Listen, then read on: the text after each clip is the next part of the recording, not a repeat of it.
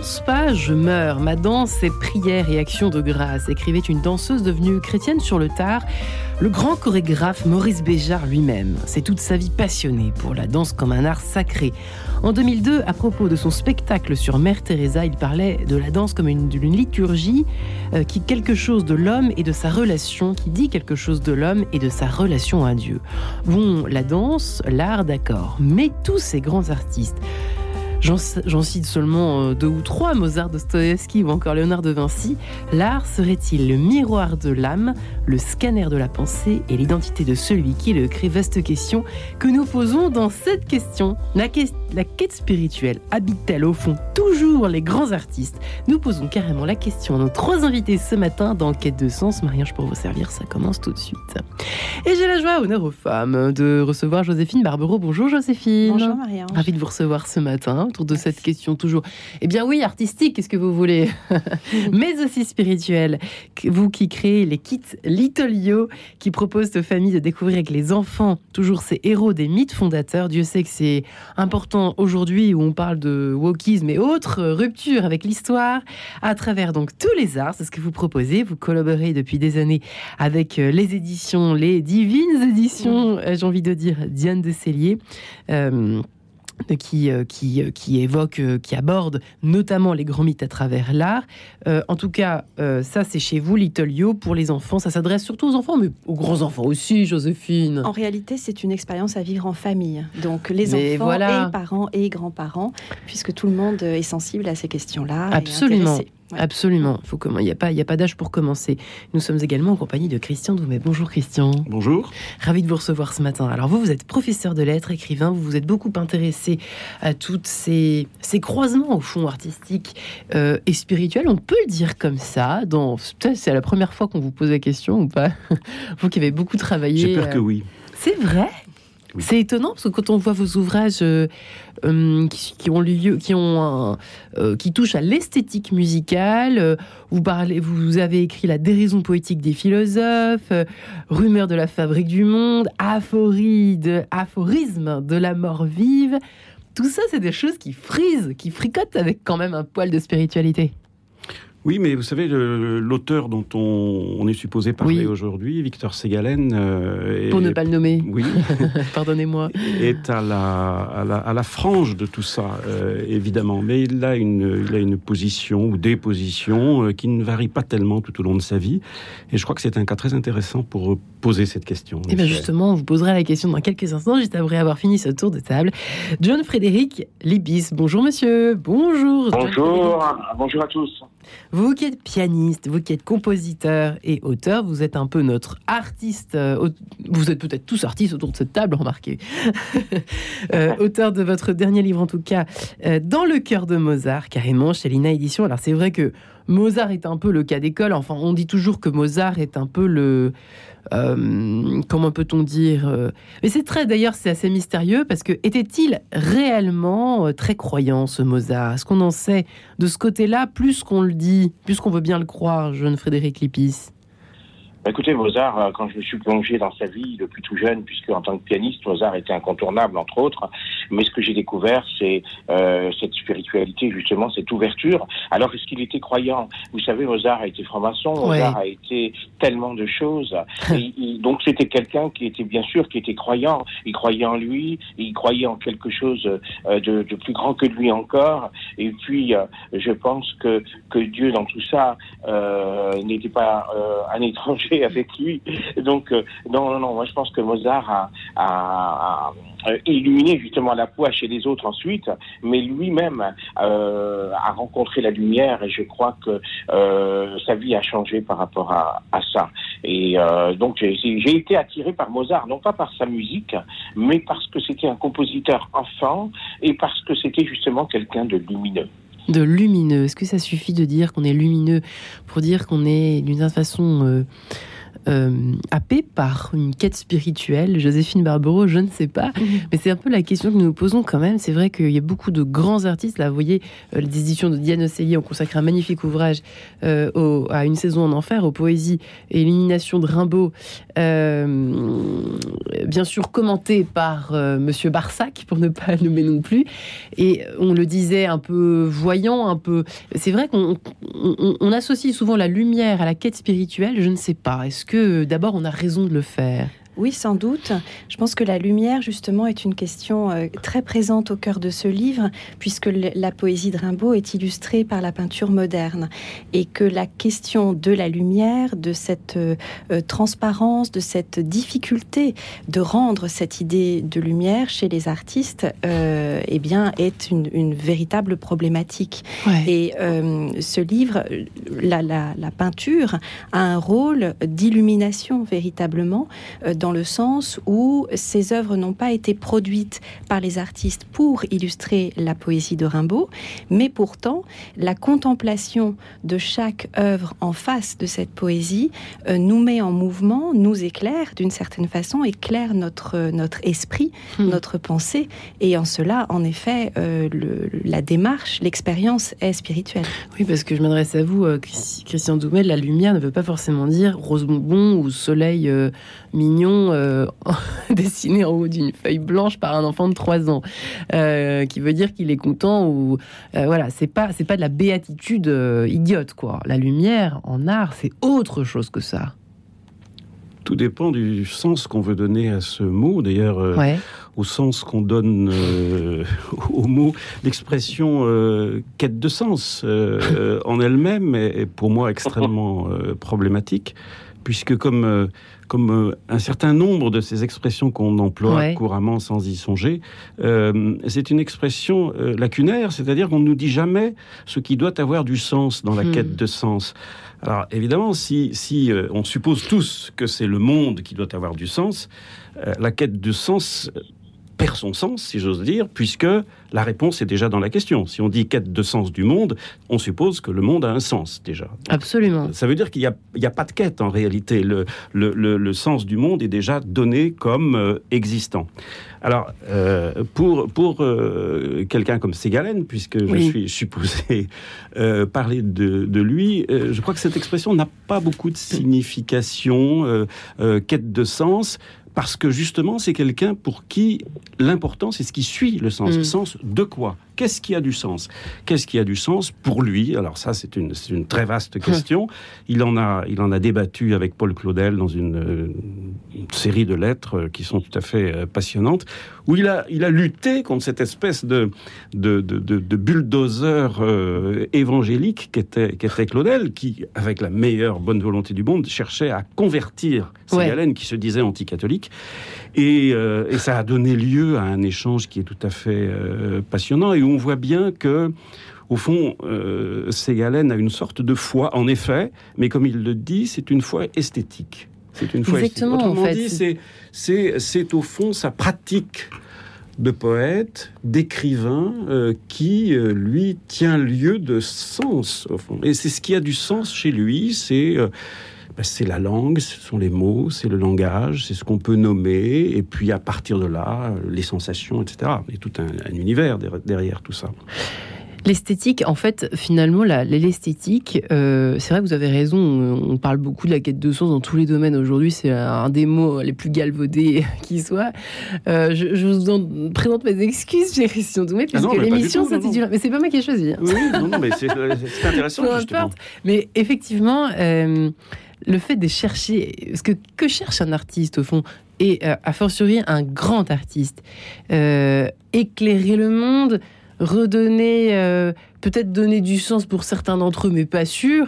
John Frédéric Lépis, au fond, qu'est-ce qu'on, si on rentrait dans le cerveau de Mozart, qu'est-ce qu'on y trouverait de ce côté-là, au fond? C'est peut-être une question impossible à résoudre, mais tout de même. Oui, alors moi je pense que l'artiste Mozart, je ne peux pas vraiment euh, me prononcer, mais ce que je sais, euh, ce que j'en ai étudié de Mozart, c'est quelqu'un euh, qui, on pourrait dire aujourd'hui, vous savez, les artistes recherchent la liberté, recherchent, mais en vérité, lui, il allait bien plus loin que ça. Il recherchait quelque chose de supérieur qui lui permette d'acquérir une certaine grandeur euh, dans le fait d'écrire, dans le fait de restituer ce qu'il avait en lui, ce qu'il ressentait.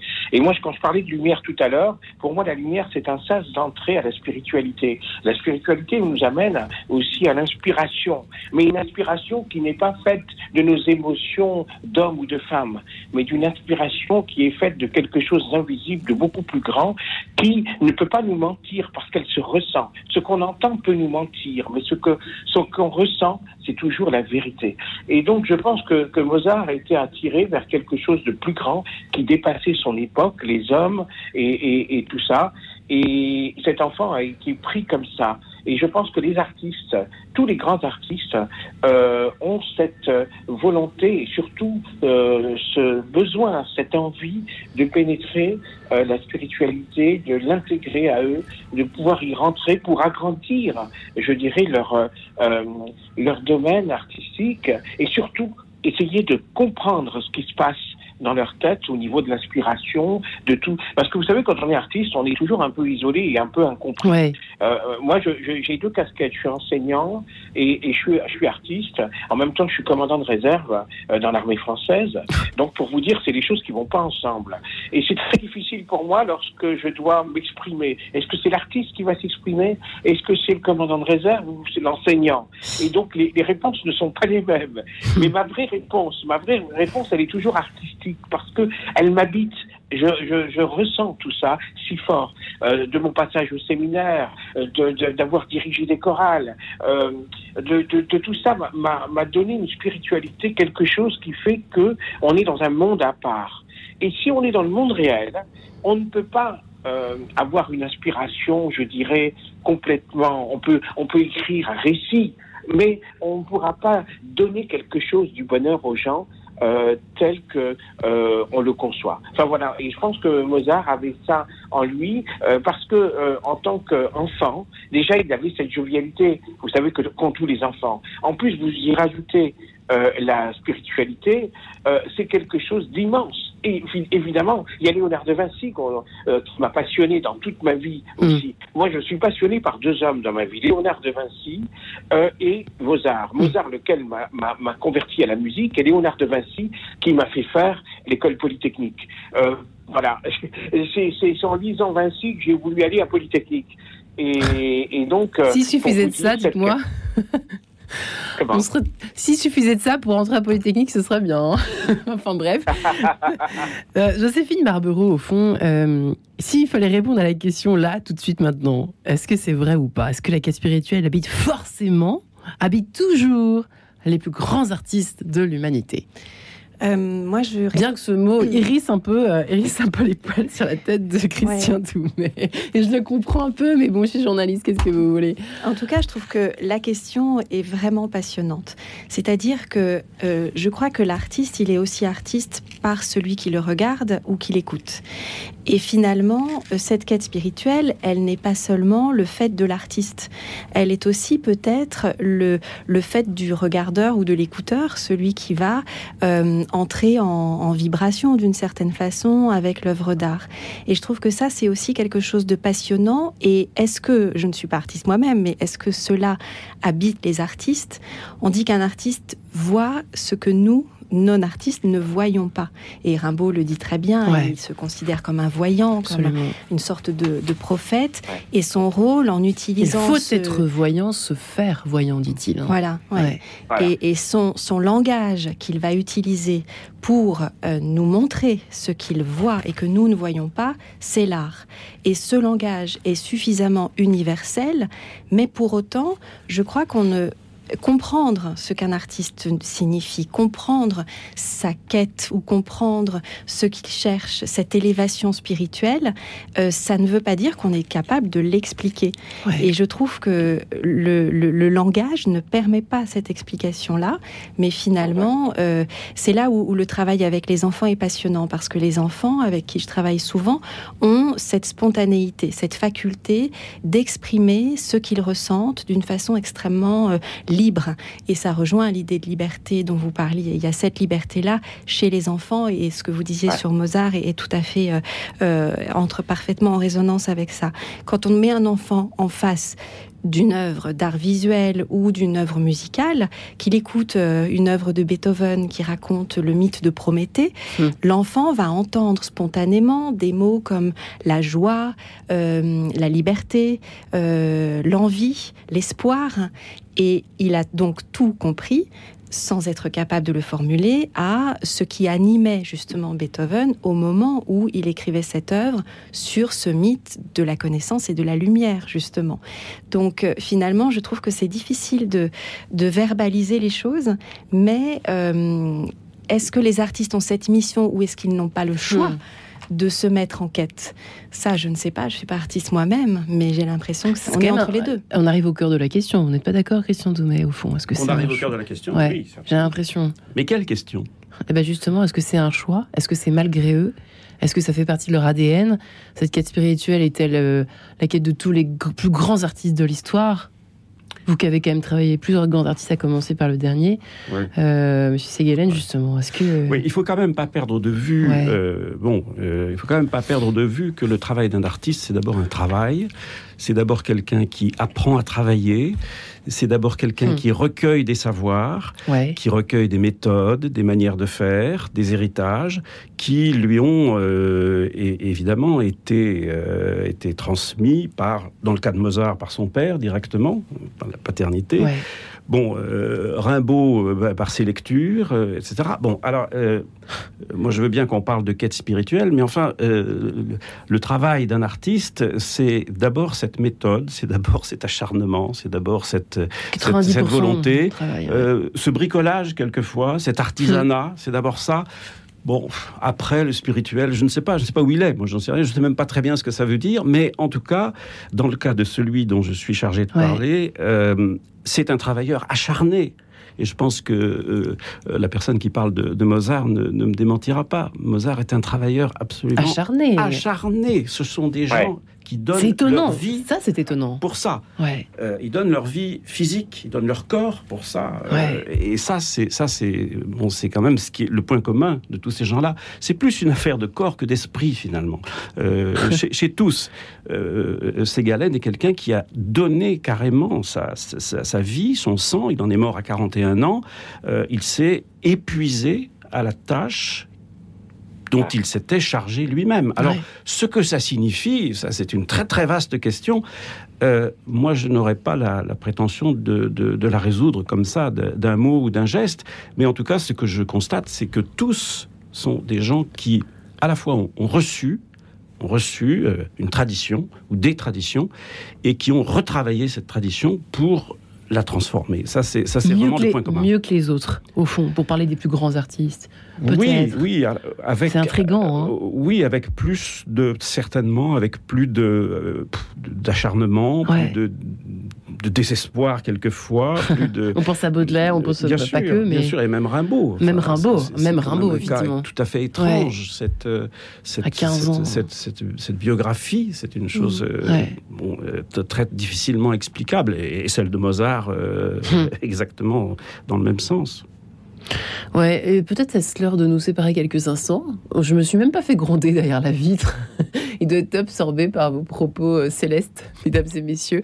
Nous nous retrouvons pour parler de quête spirituelle. Habitent-elles toujours les grands artistes, les plus grands artistes? Nous nous retrouvons juste après cette page en couleur, si je puis dire. Tout de suite.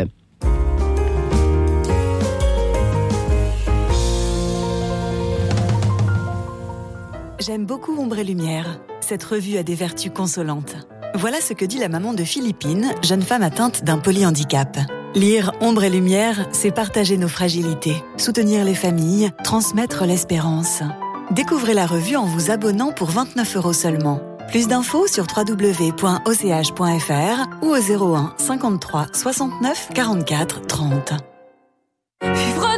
Redécouvrez l'album Phénomène Thérèse Vivre d'amour, nouvelle édition.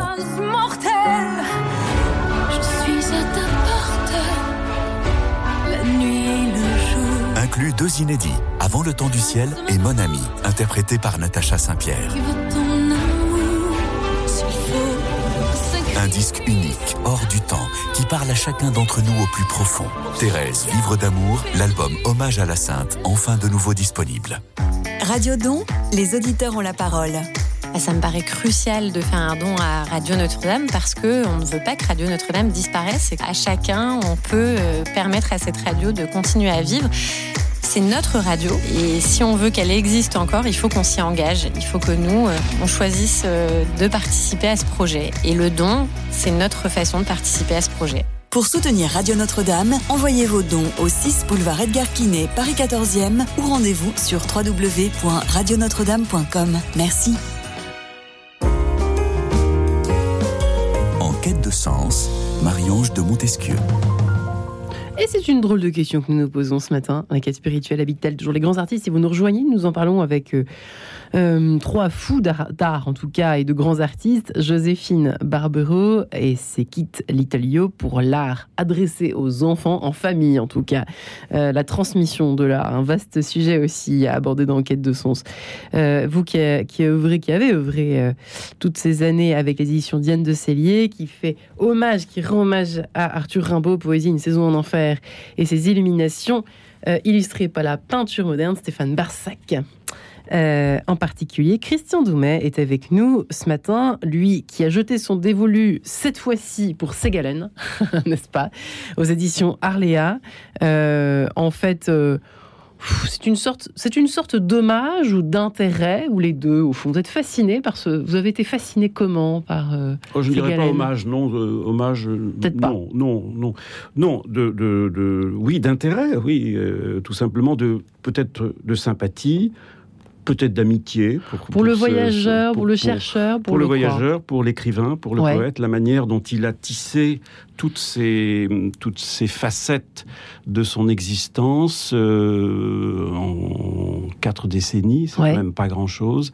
Et il est archéologue, il est poète, il est romancier, il est sinologue, euh, il apprend le chinois, il fait de la musique, il joue du piano, du violon. Enfin, bon. C'est étonnant. Hein, ce qu'on n'arrive pas à faire en, 90 ans. c'est ça. il l'a fait, lui, en, 40 ans. Mais on pourrait dire exactement la même chose de Rimbaud. Euh, Bon, c'est extrêmement injuste en même temps. Oui, bah, bien sûr, la vie est très très injuste. Hein. La vie est très injuste. Il vaut mieux le savoir au départ, parce que sinon, sinon, euh, euh, sinon on est très malheureux. Oui, en effet. On est très malheureux. Mais, mais euh, bon, toutes ces toutes ces activités, évidemment, elles, elles, elles, convergent vers vers quelque chose, vers une manière de, de vivre, oui, une, manière de faire. Et fou de la nature aussi. Hein. Fou de la nature, fou de la nature, fou, des paysages, effectivement tout ça, ça va vers une, manière bah, de, de, de, traiter avec la vie, euh, au fond, avec le vivant et son vivant, le vivant qu'on a reçu.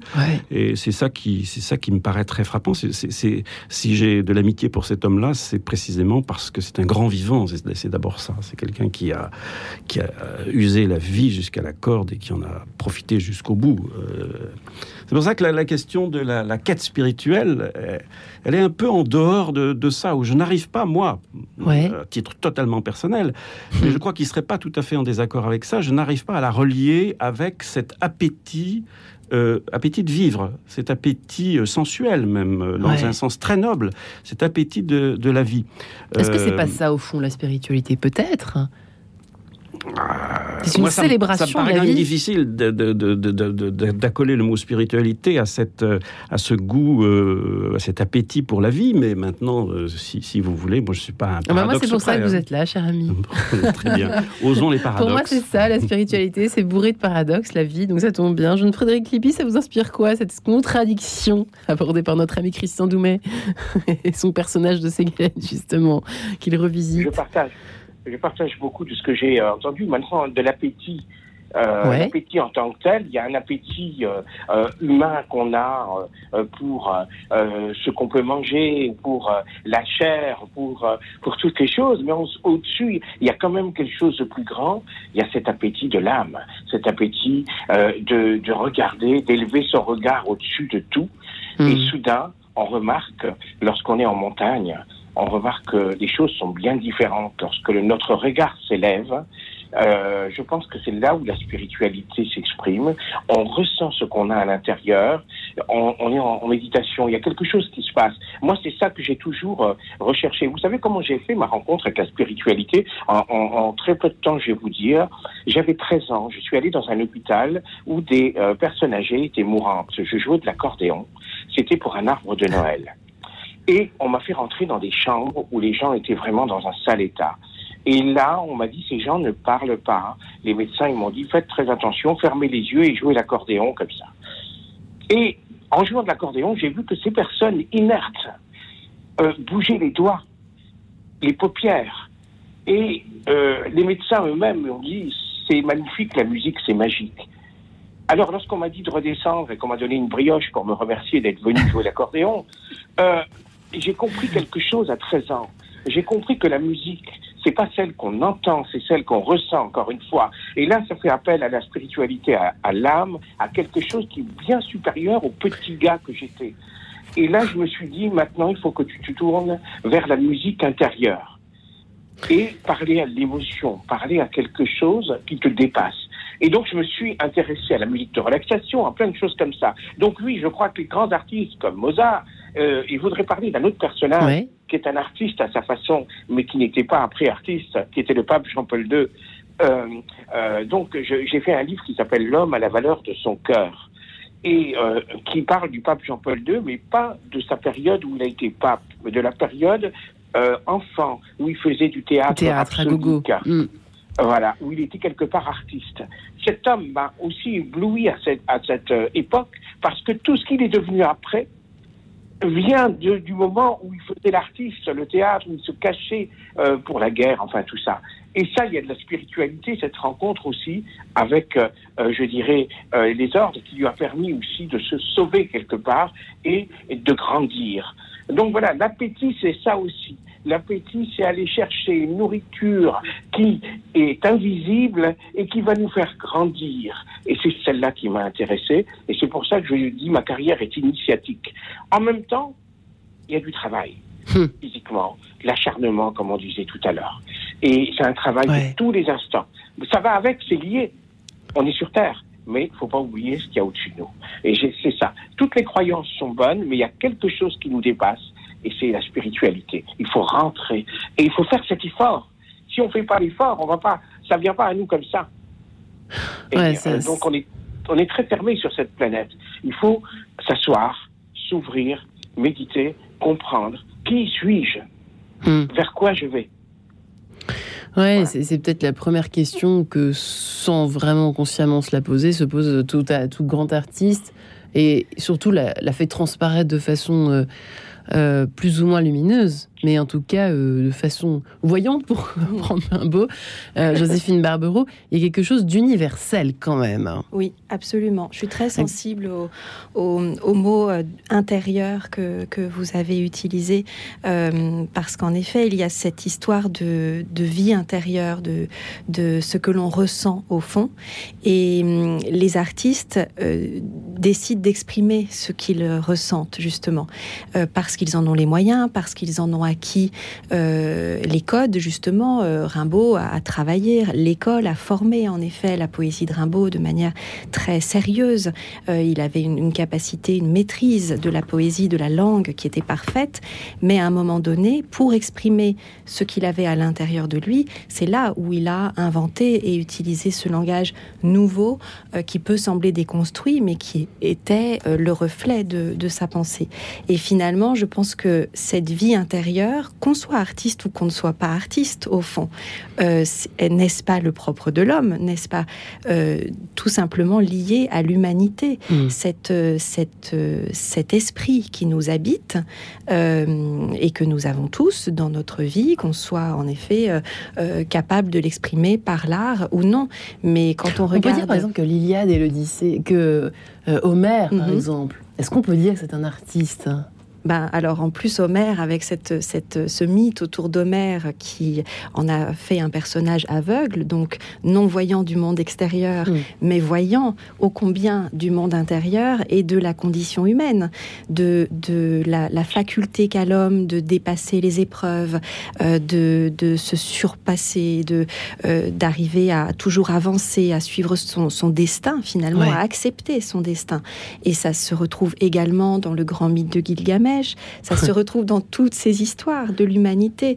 Euh, la condition humaine, euh, l'acceptation de, notre euh, vie sur Terre, avec tout ce que ça comporte, et eh bien finalement, l'art nous aide peut-être à, traverser la vie et à accepter cette, cette condition. Peut-être que c'est une religion comme une autre, Christian Demet. Au fond, Après tout ce qu'on dit, vous vous rendez compte de tout ce que ça nous apporte Je suis en train de vous convertir, pardonnez-moi. Oui, mais j'ai bien compris. je suis dans ma chapelle. Il vous reste 25 minutes. je sais pas si je suis très bonne, mais en tout cas, euh, si je vais me faire euh, adouber par le pape François pour continuer cette mission. c'est votre ambition, allez-y. mais dans le côté euh, effectivement universel, est-ce que pour vous, par exemple, est-ce qu'Homer serait un artiste? Est-ce que c'en est un, par exemple? Même si vous ne l'avez pas travaillé euh, comme Joséphine. Oui, mais... Mais, euh, mais d'où vient cette question? Hmm. euh, Je veux dire, quel, sens a-t-elle cette question? Et, pour être plus précis, je me défie beaucoup du mot artiste personnellement. je n'y crois pas. Je n'y crois pas. C'est un mot auquel je ne crois pas. Euh, euh, alors j'ai des raisons, euh, des raisons actuelles de, dire ça parce que nous avons tous constaté que ce mot est totalement galvaudé. Je veux dire que le, moindre pitre qui vient se présenter devant un écran de télévision, c'est un artiste. La Star Academy pour ne pas la nommer. c'est ça. alors j'en ai assez de ce mot. Je ne le supporte plus. Qu'est-ce qu'il faut dire? Qu'est-ce qu'on pourrait dire? Mais on n'est pas obligé de dire quelque chose. Disons écrivain. Bon, Mozart et Mozart, Rimbaud. Vous, vous imaginez, imaginez un instant qu'on dise Arthur Rimbaud, tu es un artiste il éclaterait, il éclaterait de rire. De même que si vous lui disiez tu es un poète, il éclaterait de rire. Ça n'est ni un artiste ni un poète, c'est Arthur Rimbaud. D'ailleurs, on en parle comme d'Arthur Rimbaud. On dit Rimbaud maintenant, on dit pas, on dit pas un poète qui s'appelle. Non, c'est Rimbaud. Euh, et, Mozart, c'est la même chose. dire, hmm. Mozart n'est même pas un artiste. Mozart, je ne dirais jamais que Mozart est un artiste. C'est un, c'est un vivant. C'est Mozart. Puis c'est tout. C'est le monde de Mozart. C'est le monde qu'il a créé. Et euh, je trouve que dire de ces gens là que ce sont des artistes, c'est singulièrement réduire hmm. l'ampleur de ce qu'ils nous ont donné. Parce qu'à ce moment-là, euh, alors ils, n'ont qu'à se présenter à la Star Academy, comme vous dites. C'est, Non, il faut distinguer. Il faut distinguer. ça, alors bon, oublions ce mot. Moi, je, suis, pour, je suis pour l'abolir du dictionnaire, ce mot d'artiste. Il, je le trouve insupportable. Vous êtes bien courageux d'être venu quand même à cette émission. oui, oui, Deux mots dans la même phrase. non, mais il faut, il faut, il faut quand même. Intéressant quand même. Il faut, ce que vous être, évoquez là. faut être précis sur le langage. Hein. C'est ce que Valérie appelait ça le nettoyage de la situation hmm. verbale. On emploie toutes sortes hmm. de mots qui très souvent ne veulent rien dire. Alors, soyons économes et utilisons les bons mots, si vous voulez. Parce que sinon, on va se perdre dans, dans des généralités, du vague, et des choses qui n'ont pas un grand intérêt. Les choses qui ont de hmm. l'intérêt, c'est les choses précises. La poésie, c'est un art de la précision. Je pense que c'est vrai pour Rimbaud, c'est vrai pour Ségalène, c'est un art de la précision. Donc ne nous perdons pas dans des généralités euh, un peu vagues, essayons d'être précis si on veut parler de tout ça. Ce sont des acharnés moi, ça me plaît bien, votre, votre, vision des choses, au fond. Ce sont des gens, ce sont des acharnés. Peut-être que c'est ça qui fait que euh, ils sont acharnés. Peut-être qu'ils s'accrochent à la vie plus que les autres. Ils sont acharnés. Pourquoi ils sont acharnés? Ils sont acharnés pour faire passer un message. Ils sont acharnés. Euh, ceux que vous avez, Ségolène par exemple. Qu'est-ce qui accroché à la vie Si vous posez la question pourquoi, pourquoi c'est Galen ou Mozart, pourquoi ils sont acharnés. Vous allez tomber tout de suite, parce que nous sommes dans une époque marquée par la psychanalyse, vous allez ah. tomber tout de suite sur des explications euh, qui viennent bah, de, du milieu familial, de papa, maman, de, de, etc. Vous allez tomber là-dessus, forcément. Ça fait marrer les euh, Ça, c'est peut-être pas totalement faux, c'est peut-être pas... Mais Là encore, c'est tellement réducteur. Il, y a, autre chose. Alors, autre chose, je, ne sais pas dire quoi, personnellement. Je ne sais, je ne Vous êtes dans la démonstration, dans l'observation, au fond. Il faut se contenter d'observer, peut-être que c'est ça. Oui, alors peut-être de temps en temps on peut, on peut, avancer quelque chose, mais soyons très prudents. Hmm. soyons très prudents parce qu'on a affaire quand même à des choses qui sont qui nous, qui nous dépassent de, hmm. très haut. tout de, très haut. il l'a dit. Il l'a dit de très haut. John Frédéric Lipis, ça m'a fait rire. J'attendais ce mot. J'attendais ce mot. que peut le très haut dans ces affaires? Effectivement, est-ce que ça vous chatouille aussi ce mois C'est vrai que c'est. Je vous avoue que moi aussi, ça me chatouille, ça me picote même. C'est parce qu'on entend tellement ce mot partout. Oh, c'est un artiste. Oh, vous êtes un artiste, monsieur, etc. Bon, madame. Bon, mais euh, en attendant, ceux-là, ce sont des monstres sacrés, quoi. Non? Alors moi, je veux bien réagir sur, ah, le, mot artiste, euh, parce que je trouve en effet que, comme disait Camus, mal nommer les choses, c'est ajouter au malheur du monde. Hmm. Mais euh, justement, nommons correctement ceux qui, ceux qui pourraient être artistes et arrêtons de nommer ceux qui ne le sont pas euh, de la sorte. J'aurais tendance à, à, respecter justement le mot et les grands artistes et à l'éviter pour ceux qui ne le sont pas. Voilà, ce serait mon, ma façon de faire pour distinguer un pour peu mieux les dans cette émission. Mais oui, voilà, parce qu'autrement, alors si personne n'est artiste, si Rimbaud n'est pas artiste, comment Oui, Rimbaud est Rimbaud, mais Rimbaud voulait être un poète, Rimbaud voulait être un parnassien. Donc tout de même, il y avait, je pense, une volonté, une ambition, une ambition, et puis une ambition, mais dans le sens où ils n'ont probablement pas le choix, c'est-à-dire que je pense que ça les écrase d'une certaine façon, ce désir euh, d'exprimer euh, leur vie intérieure. Et cette sensibilité permanente dans la vie de chaque jour, dans la, dans la poésie de chaque jour. La poésie est-elle précise ou non? Ça, c'est un autre, une autre question avec laquelle je suis pas forcément non plus en accord. Mais euh, voilà, cette, cette impossibilité d'exprimer la poésie du jour, euh, je crois que c'est ça qui, qui, les travaille. On revient à ce, à ce champ sémantique du travail, en effet, mais dans le sens où, euh, où c'est peut-être inconscient de leur part. Ouais. Euh, John Frédéric Lipis, à part de vous faire rire, parce que cela vous inspire autre chose. ouais. Eh ben, écoutez, moi j'ai entendu des mots qui sont qui ont jailli euh, comme ça, comme une euh, fontaine, comme le très haut, l'acharnement et le mot artiste. Alors, je me suis, par exemple, moi personnellement, je me suis jamais considéré comme un artiste. Je suis musicien, par exemple, compositeur. On m'a souvent dit l'artiste John Frédéric Lipis nous fait l'amitié d'être là, par exemple. Et euh, ça m'a toujours, euh, je dirais, euh, en étant qualifié d'artiste, j'ai jamais été spécialement ni content ni pas content. Je trouve que c'était euh, valorisant parce que j'ai moi de, de, de l'artiste j'ai une belle image, euh, j'ai une image d'artisan, de, quelqu'un qui donne le meilleur de lui-même, c'est-à-dire encore une fois l'intérieur et qui a fait un travail en s'acharnant, c'est-à-dire, c'est quoi l'acharnement dans le travail de l'artiste, comme Mozart a fait C'est de la passion, c'est pour donner le meilleur de lui-même, pour arriver au bout de ce qu'il veut. Parce que parfois, on ressent quelque chose qu'on veut écrire, mais quand ça jaillit sur le papier, c'est pas forcément fidèle à ce qui est à l'intérieur. Et donc, du coup, l'expression euh, autant verbale, elle est, euh, je dirais, euh, terre à terre et souvent déformée, incomprise, mais l'expression intérieure, lumineuse, très haut, comme on disait tout à l'heure, par exemple, elle va changer parce que un silence peut changer une situation. Encore une fois, euh, les enfants ont toujours raison parce que euh, ils sont innocents, parce qu'ils disent la vérité. Et euh, lorsque j'étais enfant, d'ailleurs, j'ai eu ma devise, c'était on ne triche pas devant un cœur qui bat. C'était simplement pour montrer la sincérité de l'enfant. J'en reviens à Mozart.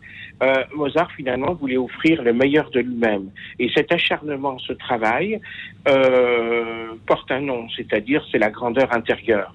Et euh, acquérir cette grandeur, la grandeur est toujours intérieure, parce que lorsqu'elle est matérielle, lorsqu'elle est extérieure, elle ne veut rien dire et elle ne dure pas.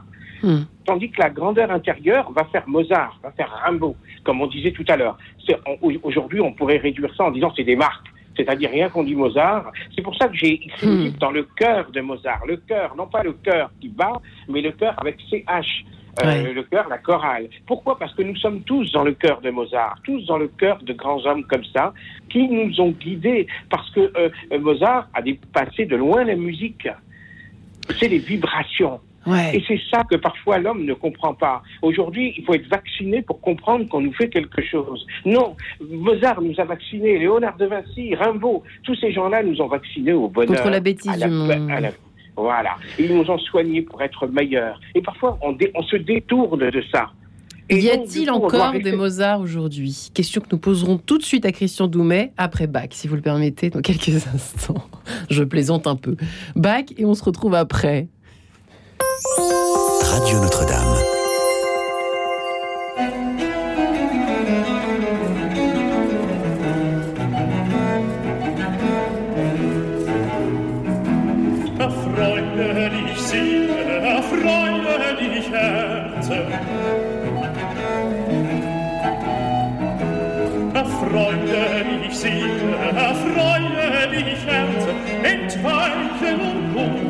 Verschwinde du Schmerz, entweiche nun Kummer, verschwinde du Schmerz.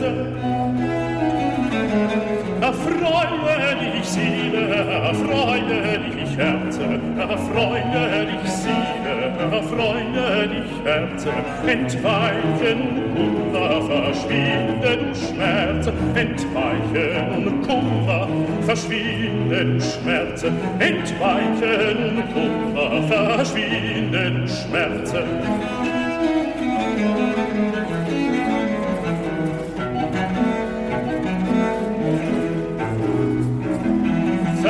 Verwandle dich, weine, in lauteren Wein, verwandle dich, weine, in lauteren Wein, es wird nun ein Ächzen, ein Jauchzen nur sein.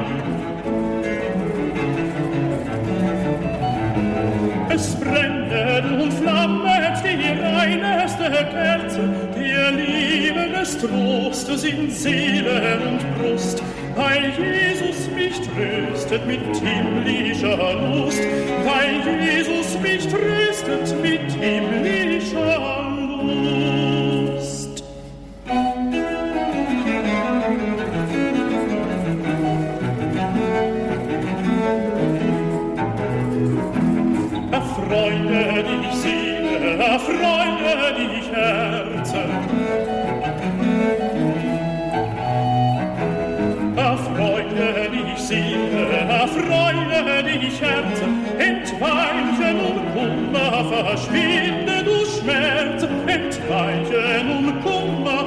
Verschwinde du Schmerz. Erfreue dich Seele, erfreue dich Herz, erfreue dich Seele, erfreue dich Herz, entweiche nun Kummer, verschwinde du Schmerz, entweiche nun Kummer, verschwinde du Schmerz, entweiche nun Kummer, verschwinde du Schmerz.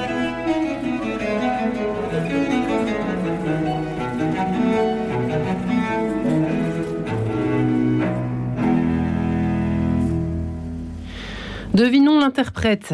Euh, Christian Doumet, vous sauriez dire. Vous exagérez. Je plaisante. Euh, c'est Galen à l'honneur avec vous, l'espèce de d'étrange euh, artiste avec un A géant, puisqu'il était doué à peu près en tout ce qu'il touchait. Ça, c'est agaçant, les gens comme ça, mais en même temps, c'est fascinant. Et heureusement qu'ils sont là et qu'on peut en parler aujourd'hui avec vous, euh, Christian Doumet, chez Arléa, je le précise, Joséphine Barbero et c'est Kit Little Yo euh, qui collaborait depuis de nombreuses années également avec les éditions Diane de Cellier qui met Rimbaud à l'honneur, euh, les héros des mythes fondateurs. C'est votre truc, c'est votre dada, si je puis dire. Euh, L'art de le transmettre en famille. Et jeune Frédéric Lipis, qui est pianiste, compositeur, qui est dans l'armée, qui a fait Polytechnique, qui a fait plein de choses et qui a fait paraître son dernier livre dans le cœur. C'est H-O-E-U-R de Mozart chez Lina Édition. Eh bien, Christian Doumet, c'est à vous de répondre à cette fameuse question. C'est vrai que on a tendance que l'on soit plus ou moins vieux, mais pas forcément.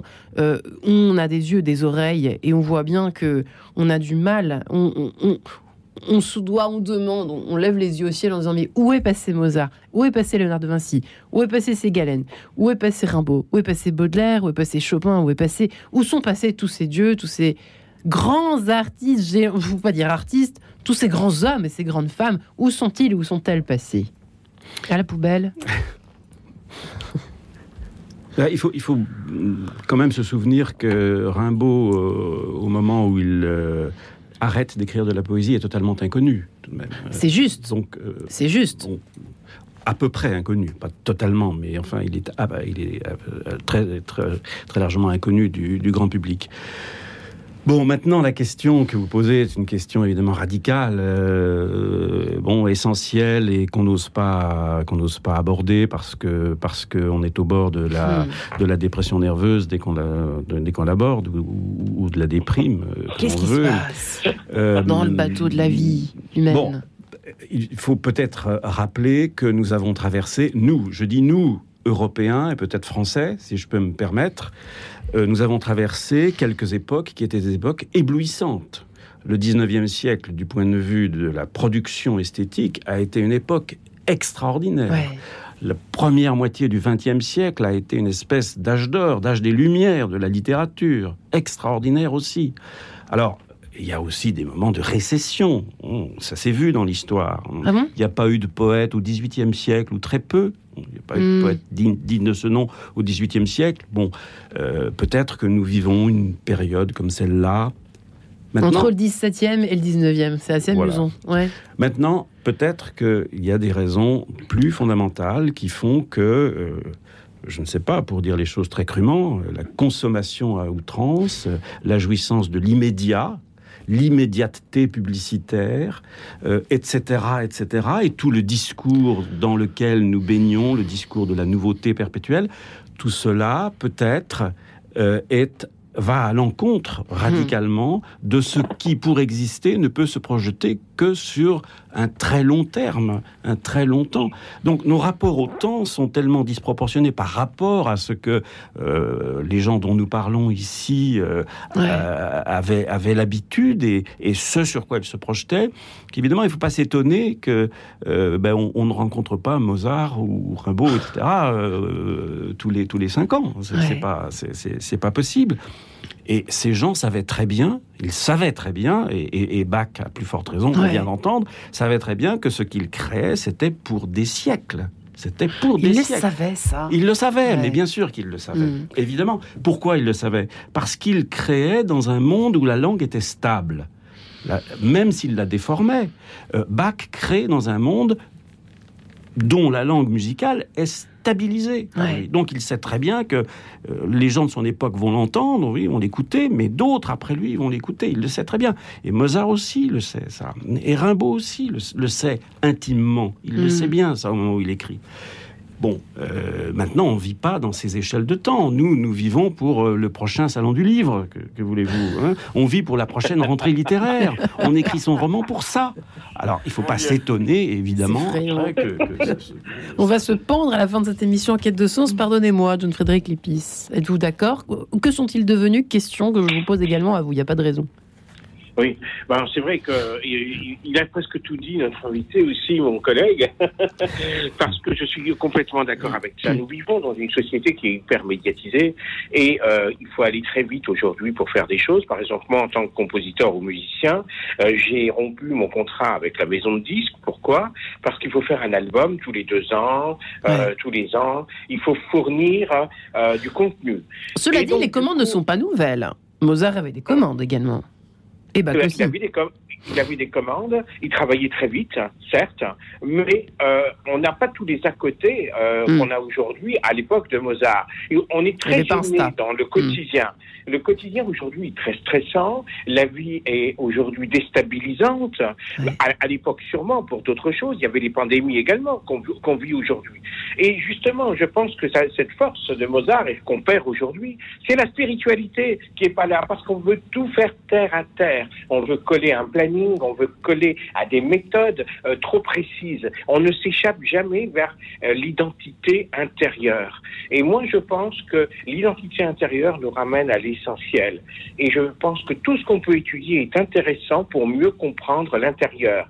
Mais si on le laisse que sur le plan matériel et journalier quotidien, je pense qu'on rabaisse tout. Et c'est ce qui se passe aujourd'hui. Aujourd'hui, les gens, ils veulent simplement euh, vivre et s'enrichir. Alors qu'à l'époque, l'époque, ils, ils cherchaient à s'élever, euh, à voir euh, leur travail euh, perdurer, comme on disait là, sur des générations. Ça, c'est magnifique. C'est comme un père de famille. Moi, je suis père de famille, j'ai trois enfants. Qu'est-ce que je veux? Ben, c'est pas qu'aujourd'hui seulement je sois heureux, c'est que mes enfants soient heureux plus tard et qu'ils se souviennent de leur père à l'intérieur en disant, ils ont leur père dans leur cœur en disant, il nous a donné quelque chose qui n'est pas matériel, mais qu'on a dans le cœur qui nous permet d'avancer. Ouais. Voilà. Et je pense que l'artiste, c'est ça. Il s'élève à un moment donné et il hors du temps. Mais si on met la- l'artiste, tu vas faire une télé tel jour, tu vas faire ça, tu vas faire la promotion, l'artiste perd un peu. Et je pense que Mozart a, a beaucoup fait de concerts, mais il a beaucoup plus écrit seul qu'il s'est, euh, je dirais, perdu dans les concerts Ouais. éparpillés. Et donc voilà. Et donc c'est ça. Je pense qu'il faut un peu relâcher, se reconcentrer sur ce qu'on est, sur notre existence, sur la vie, mais la vie en grand, et regarder en haut et dire j'ai la vie intérieure, je fais la rencontre avec moi-même. C'est bouleversant quand on se rencontre, Hmm. Euh, parce que dans la vie, euh, on se rencontre pas souvent. On vous dit à quelqu'un vous êtes qui pour vous, et les gens ils bégayent, ils savent pas se présenter, ils sont des anonymes pour eux-mêmes. Alors que la vie, c'est quelque chose qu'on doit vivre intérieurement, avec la rencontre avec l'autre. Aller vers l'autre. Qui va vers l'autre aujourd'hui? Que les bénévoles. Mais les autres n'y vont pas. Ils pensent simplement à faire du chiffre, à payer leur loyer, parce qu'on est condamné à ça. Et c'est ça qui a changé peut-être par rapport à avant. C'est qu'avant, la misère n'altérait pas le talent. Où est Aujourd'hui, passé, la misère altère le talent. où est passé effectivement euh, le feu? Le feu sacré euh, qui habitait tous ces, toutes ces personnalités dont nous avons parlé, Alors, euh, ces grandes figures au fond, Joséphine. moi, je suis une grande optimiste. Alors, allons-y. Comme vous le savez. Il est 9h55, tout va bien se, conclure Alors, avec place vous. à l'optimisme parce que euh, je trouve que la lenteur ne tient qu'à nous et euh, que, en effet, les époques ne produisent pas un Mozart tous les samedis soirs à la télévision. Euh, et à nous de faire ce travail, à nous, regardeurs, écouteurs, euh, publics, justement, de, de, de faire le tri, d'être, de retrouver cette pureté que les artistes ont en eux. Et il y a aujourd'hui des artistes qui ont le Alors, je vais encore vous parler de Fabienne Verdier, mais parce qu'elle s'impose évidemment dans, ce, dans cette discussion. Euh, bien sûr qu'il existe des artistes qui sont euh, envahis, animés euh, par ce désir de, de continuer de transmettre la beauté du monde et de la partager et de la, la considérer comme un réconfort, comme vous disiez un, père de famille. Et en effet, je trouve que un artiste aujourd'hui, et il en existe, eh bien, il a, il a, il a toujours cette, cette foi dans euh, sa capacité euh, de, de rassurer, d'élever, de questionner, de mettre en mouvement l'humanité. L'air du vide ne nous y aide pas, pour reprendre euh, Lipovetsky Mais et soyons responsables. Soyons responsables. Ce vide qu'on voudrait nous imposer, Ouais. on est quand même capable de lutter contre, il me semble. On peut avoir la force en Joséphine, nous de lutter et aidez-nous de, et de continuer de voir la beauté et, et la poésie dans la vie. Ouais, vous êtes d'accord ou pas, juste avec cela, pour terminer l'émission, euh, Christian Doum Est-ce que c'est quand même possible? On vit dans l'air du vide, là, on est bien d'accord que c'est le vide autour de nous. vide- intersidéral.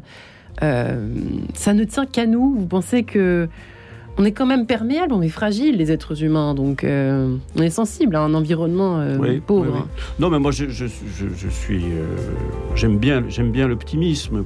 Oui, bien sûr, vous avez, vous avez raison, et on préfère d'ailleurs être Faites gaffe, c'est vous qui avez la conclusion. hein. Non, non, mais oui, on préfère être optimiste. J'aime mieux les optimistes que les, les nostalgiques ou les, les réactionnaires. Non, je, préfère ça. Ouais. Cela dit, qu'il existe des, des gens qui créent, qui, qui ont des choses à dire, euh, ça je n'en doute pas. Ça, c'est- c'est- heureusement, bien sûr, toujours. La poésie qui Euh, vient par des cordes égarées en travers de la vie et tentant malgré tout dans cette posture mal commodante d'y faire bonne figure. Voilà. c'est dit C'est Eh bien, c'est écoutez, bien, c'est ce à écrit. découvrir cette édition. C'est bien Ce écrit. n'est pas de moi, figurez-vous. J'aurais bien aimé. Merci en tout cas, Ségalen, à découvrir ou redécouvrir d'urgence chez Arléa. Merci infiniment, Christian Daumet, John Frédéric Lippi, c'est Mozart euh, chez Lina Édition, Joséphine Barbero, Little Lio. Merci, Merci. infiniment, vous trois. Retrouvez le podcast de cette émission sur le www.radionotre-dame.com.